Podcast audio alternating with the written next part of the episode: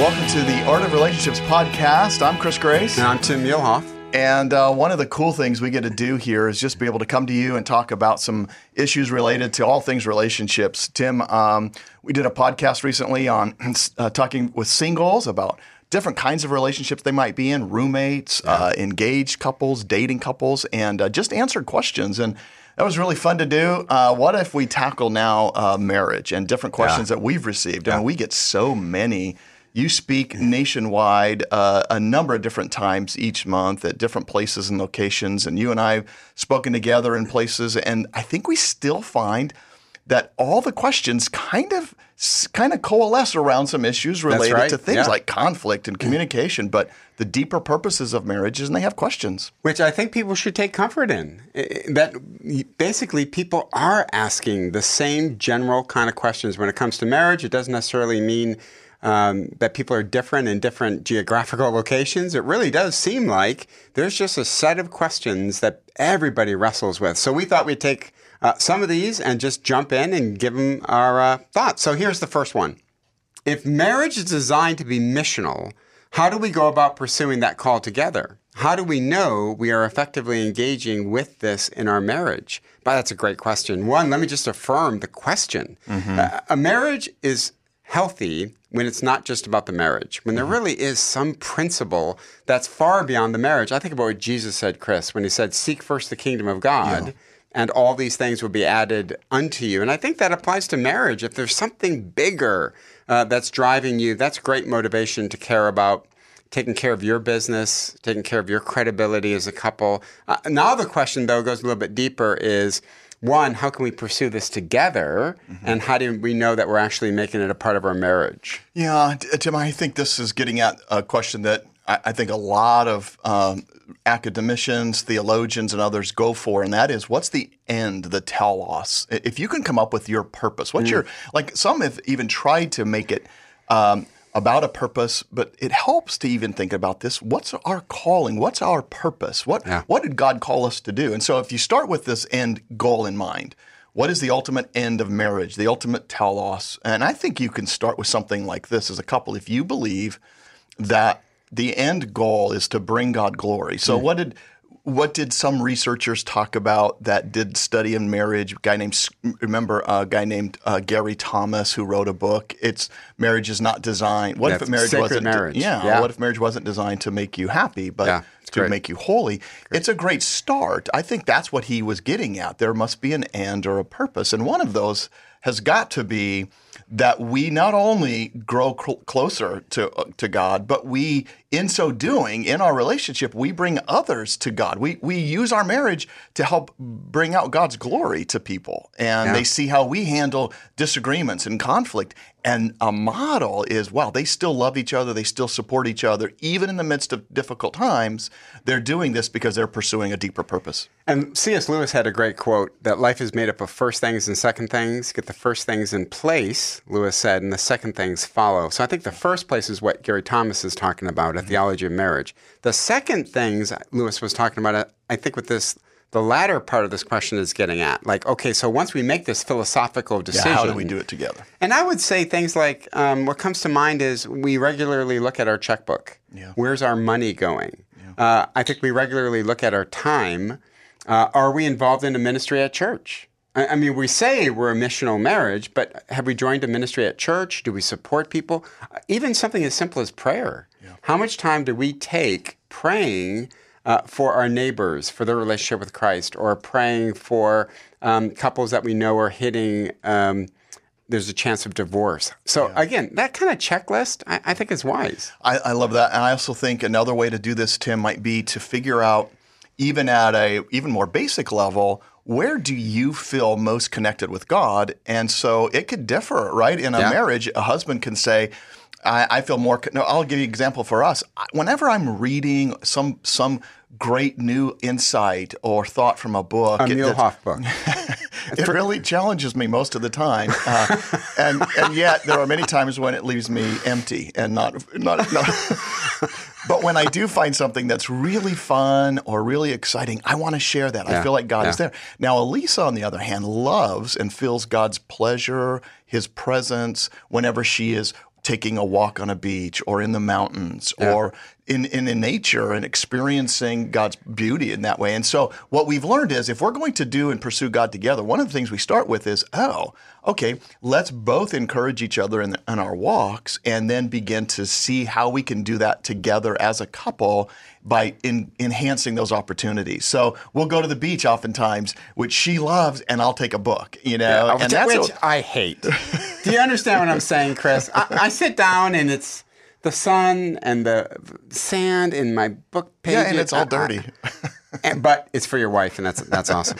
and that that could be missional, right? Because that, that way we're both Yeah. uh, get uh, feeling God. We can then talk about some cool things as we sit there, and how can we use our marriage together, or what God might be calling us to. All right, start with another question, Tim. How do we move past uh, some of our fears of intimacy with a spouse? That's another one that I mean, it could be spiritual intimacy, emotional intimacy, but probably or possibly this idea of even physical intimacy. There are some times in which we just have, especially with some newer, younger couples uh, this fear of intimacy, almost like vulnerability and feeling uh, a little bit of shame at times. Yeah. Um, we, we, you know, be, uh, somebody now when we're first married begins to see this side of us that we've never shown anybody before, and yeah. we're worried that we will be rejected, not accepted. And some people worry about this a little bit more than others. What do you think? How do you get And it's that? not even young marriages, Chris. I'm thinking of some really good friends of ours who are a mature Christian couple, uh, and they really struggle praying together. Yeah. and and it's taken them years to get and that's interesting to think about why and i think it must be the intimacy factor right? Prayer is a deeply intimate thing before we get married and now we're married and now we're joining in. I, think my quick answer to that question would be one you have to understand what's driving the fear. Yeah. you can't just put a band-aid on it and say well okay we will pray together. But i would i would want to find out what's fueling uh, this sense of fear when it comes to, and you're right, it could be sexual intimacy, it could be vulnerability, it could be praying together. Um, so, from a psychological standpoint, how do we go back and start to take a look at what might be fueling this kind of fear? Yeah, and this is where I believe uh, a, an understanding that a, a deeper understanding that marriage uh, is actually an amazing place where we've made a commitment to somebody, we've done it publicly, and in so expressing that commitment, we sometimes have to remind each other and, and even ourselves of that very deep commitment because that engenders trust with couples, and it's that trust that can overcome some of these things that we bring in where we where we we're bringing in vulnerability. So I would say we move past this fear Yeah. when we start with the place of trust and acceptance and, and acknowledgement. And we ad- admit, like you were saying, some of those deeper things that underlie our fears we're f- afraid of. Maybe being seen as not acceptable or someone who has, you know, too many problems that Yeah. can't be fixed or, or we just don't like something about ourselves and we feel judged. And it's those kinds of things that we need to start processing and dealing with. And even attachment styles, Chris, right? Yeah. Um, I think we, I think we should do a whole podcast, by the way, on attachment styles. I think it's fascinating. In other words, how you attach to your parents, particularly your mother, kind of set the template of how you're going to attach to people in the future. So it's really good to go back and kind of analyze what was my relationship with my parents or a primary caregiver. Um, that did set the template, whether you're trusting, whether you're anxious, whether you avoid intimacy. So uh, if you're interested, just go ahead and Google attachment styles, and I think we'll do a whole podcast on that. Yeah, that'd be great. There's so much on this with intimacy. Let's try another question. How, this is a great one. By the way, I can't wait to hear your answer to this one. This is uh, how do you receive criticism in a productive way without becoming defensive or taking it personally? I have a lot of practice with you. I, so I think that's what the way I see it is. Is practice makes perfect because sometimes you just no. I I would We're laughing because this is tough. Yeah, I mean, it this really is hard for everybody. Yeah, taking uh, criticism personally when someone shares it with you, and I'm thinking this is in the context of a marriage. Yeah. You know, when someone shares, "Hey, this really bugs me here," I, I think it becomes. Um, Almost related to the other questions, right? Intimacy starts to lead us to places Mm-hmm. where we're, we're we have some things that we need to fix and get right, and those can be unsettling. Those can be hard, and that's why I think defensiveness starts to kind of rear its head and go, wait a minute, you do this too. I'm not Yeah, the only one. yeah, and yeah. I, I think the way you do that, you know, Elisa always says one of the best ways to do this is she has the, the, the that thing of the four P's. She talks about, you know, you pause when mm. during this time and when someone shares something that maybe feel, makes you raises up your defenses, makes you feel critical, or makes you feel like they're criticizing you.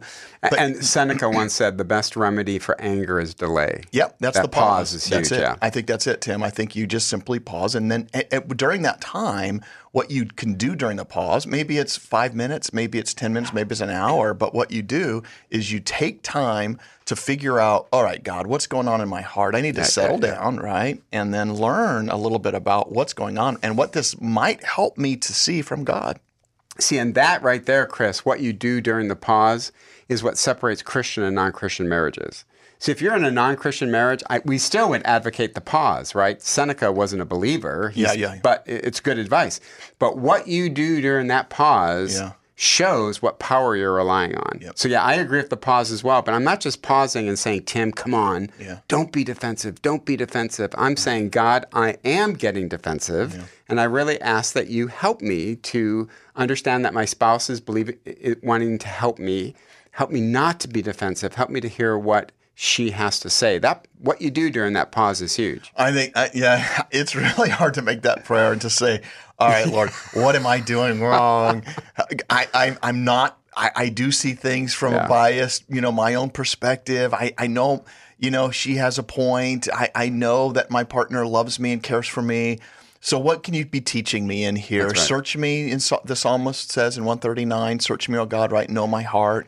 Try me and know my anxious thoughts. See if there's any hurtful way in me right. And then lead me in the everlasting way. And that that takes some time and that takes a little bit of effort. But once you do that, you don't have to have all the answers. But what you can do, that pausing usually calms your heart. Now, four P's. So the first Well, one was pause. Yeah, pause. Second one was pray, right? Okay, And yeah. then as you as you do this the Psalm 139, I think you begin to process what you're hearing Mm, with God. God, okay, this bugs me. I am defensive. I am angry. What's going on? What are my anxious ways? What what are you teaching me about this? What what about the issue or the situation?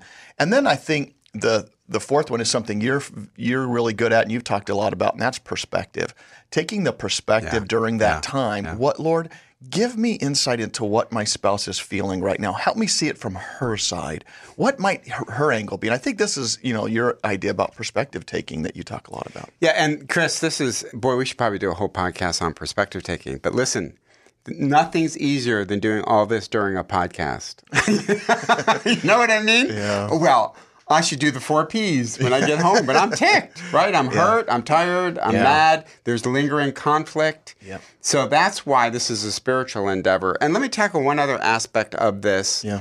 uh, that we haven't touched yet. I do think it'd be wise to say, okay, is there something my spouse is doing that's provoking defensiveness? Another Yeah. way, I, I do think it's a two way street.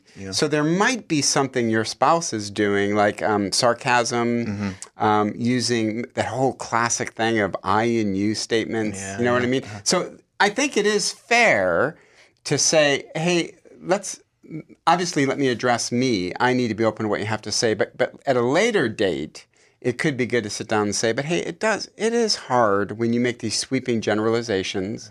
It is hard for me when you it sounds like you're accusatory when you you know what I mean? That kind of stuff could be good, but not initially. Initially, I think we need to be open to what our spouse has to say, even if he or she has not said it in the best possible way. Sometimes we use that as a cop out. Yeah. You used uh, Yeah. you statement, so I don't Yeah. have to listen to you. Yeah, that yeah. No, that's good. So pause what we do, pray, right? Process what you're learning from God and talking to Him about this situation, and then you take the perspective of, you know, it's perspective. Yeah, to say so- what. So let me stop for a second and see this from my spouse's perspective. I might not totally agree with it, but let me try to see the world through her eyes to understand the emotions it's Yeah. feeling. And many of us just simply don't have the patience for that. I'm jumping in. I'm going to check your uh, facts. I'm going to disagree with your facts. Uh, you're attacking me. Well, I'm attacking you. Man, that kind of stuff just short circuits good intimacy and communication. Yeah, good.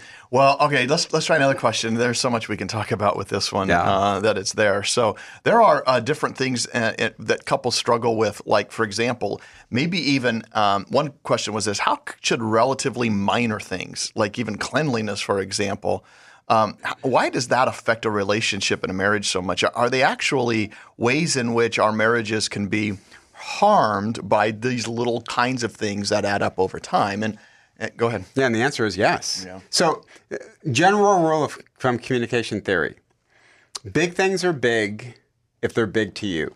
Now, I might look at it and think it's ridiculous, right? I might say, all right, so what? I left the dinner dishes in the sink. I was going to get to them in the morning. And you say, no, no, no, uh, we need to clean these things tonight because it drives me crazy. Well, at that moment, you have a decision to make. Okay, we're either going to dig in our trenches, mm-hmm. we're going to have a stalemate because I think it's ridiculous. Mm-hmm. I think that that bothers you is just silliness. But if it's a big deal to your spouse, mm-hmm. then I think generally speaking, this is a big deal. Now, with one little caveat, they all can't be big deals.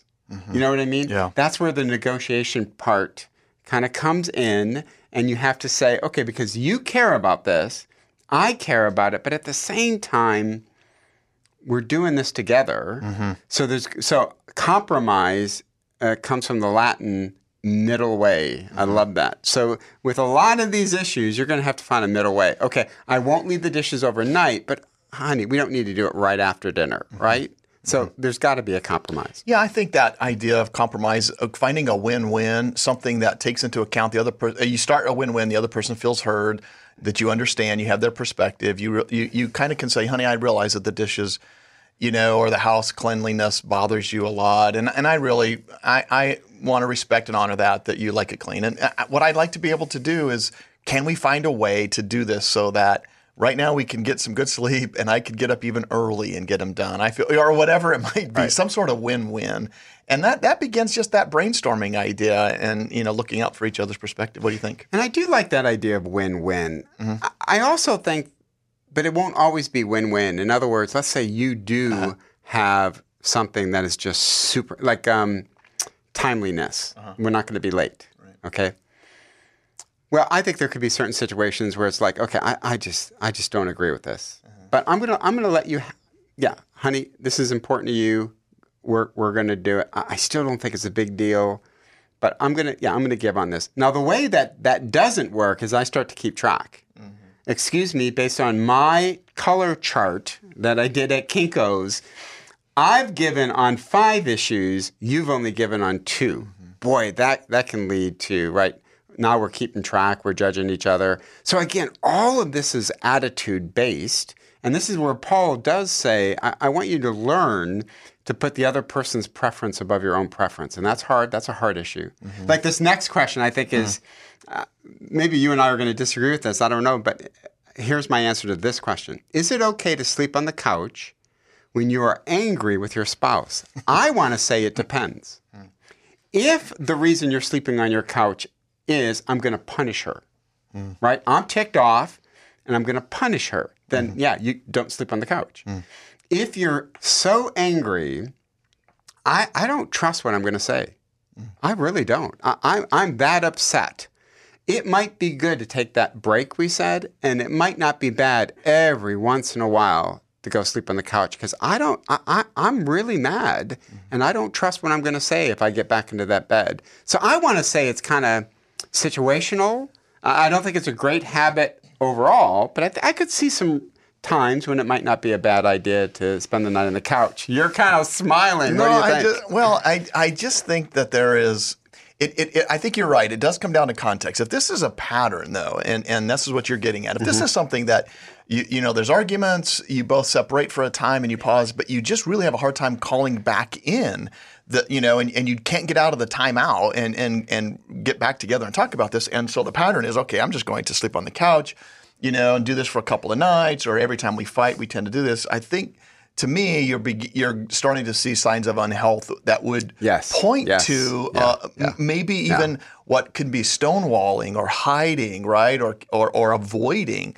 So I, I think, like you, I would I would want to look at the situation every once in a while. It probably is fine. I think just so long as it's not indicating that you're really kind of running away from something, avoiding it, and just not wanting to talk about it, then it becomes a stronger issue. And we've all experienced that, man. Yeah. That that that marriage bed when you've got back against back and you're just laying there, man. Yeah, it's hard. That's all. Remember, remember, um, Sara Groves. Remember Sara Groves? She had this great song called "Roll to the Middle." yeah. She said, "We just had World War III, And uh, this is when one of us has to roll to the middle. And I think God would say to each spouse, hey, this is on you. Mm-hmm. Uh, both of you, and, and, there comes a time uh, where only one spouse can do that. One spouse yeah. can roll to the middle, and it may not always be met mm-hmm. with a positive response. But this is where God is saying, I think, hey, don't tire in what's doing good.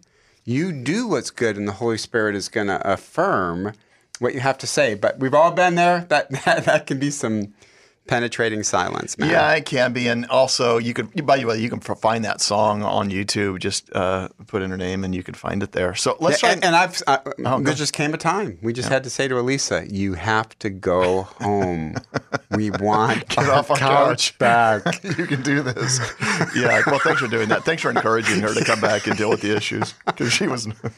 so let, three months is a knot. Go back. All right, let's try this. Um, one of the thing, one of the questions that we get is for people who are struggling in the areas. Uh, sometimes it's physical, or sometimes it's mental uh, issues that might be struggling with. And um, how do you do this when your partner or spouse um, is dealing with significant, uh, you know, illnesses? Mm-hmm. Um, mm-hmm. So here's a, how do you manage a marriage when one spouse suffers from a, a mental illness or yeah. a, a, physical, you know, yeah. illness that's happening that's been severe?